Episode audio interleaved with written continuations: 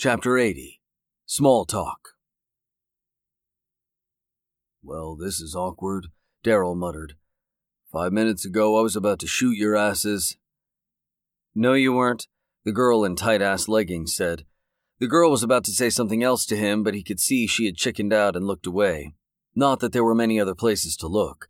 It was either the ceiling or the back of the bald guy's head. Daryl couldn't believe the insane turn of events that had brought him to this equally insane point in his life. If threatening to kill innocent people, including a young child, wasn't embarrassing enough, he was now crammed into an elevator with those same people. Where are we going? the mom carrying her daughter asked. Mommy! the little girl cried at the sound of her mother's uncertainty. Don't worry, the bald guy said. We should be safe here. You just jinxed us, didn't you, motherfucker? Daryl said as he shook his head. Like clockwork, the doors opened on the sixth floor, and Daryl saw the blood on the floor immediately. The dumbass bald guy that had led them here was just about to walk out into the war zone when Daryl grabbed him by the collar and pushed him out of the way. Cover your ears, Daryl yelled.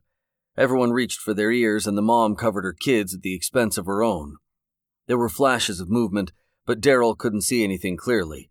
He just started firing at anything that vaguely looked like it could be one of those things.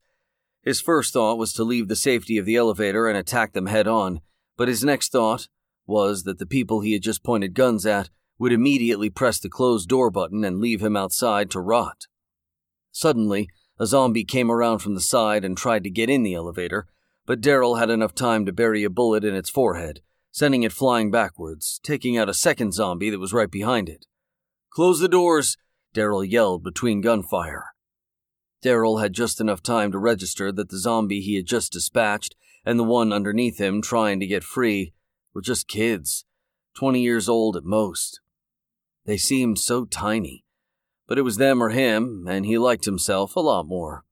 The bald guy hit the button and everyone held their breath as the doors slowly closed and more zombies started appearing, and Daryl hoped the sensors weren't sensitive enough to pick up the bullets firing through the elevator's doorway. Daryl stopped firing just as the doors finally closed, and everyone stood in a collective silence in the smoke filled elevator. There were no jokes or posturing. Everything that was happening was about as real as it could get, if not realer, because the building they had just run into, in search of safety, was just as bad as the outside world they had just escaped from. Daryl pushed the emergency call button and the elevator stopped with a jolt as an annoying bell squealed in their ears. What are you doing? The leggings girl asked sharply. Just give me a second, damn it, Daryl said as he checked the number of rounds left in the assault rifle's magazine. Don't be up my fucking ass. I'm fucking here right with you. I'm the guy shooting the shots, literally. I don't want to stumble into another fucking war zone, okay? I'm sorry, Leggings mumbled. What's your plan? That's better, Daryl said under his breath. Daryl hit the emergency call button again and the elevator shot back to life. He took a tight grip on the assault rifle, aiming it at the door, ready to let loose hell.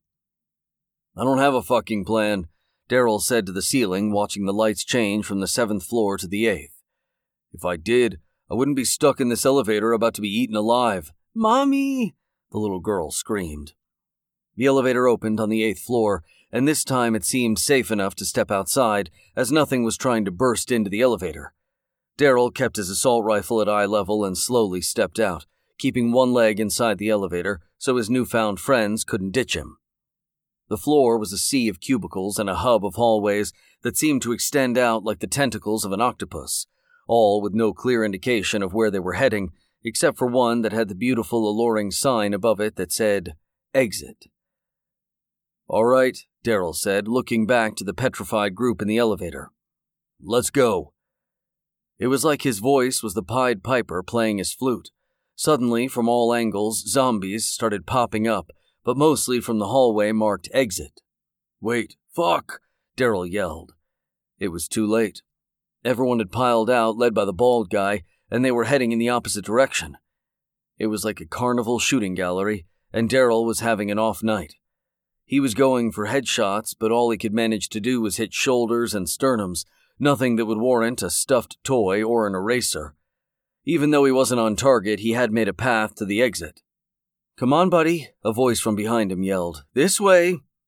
Daryl turned to see the girl in leggings and Nike Air Max 95 Essentials in the basic bitch black colorway running away from him, at the same time waving an arm for him to follow her. He considered leaving her and the others and making his own way, but being wrong in a group seemed like a better idea than being wrong alone. These motherfuckers are going to get me killed, Daryl muttered as he started running after her.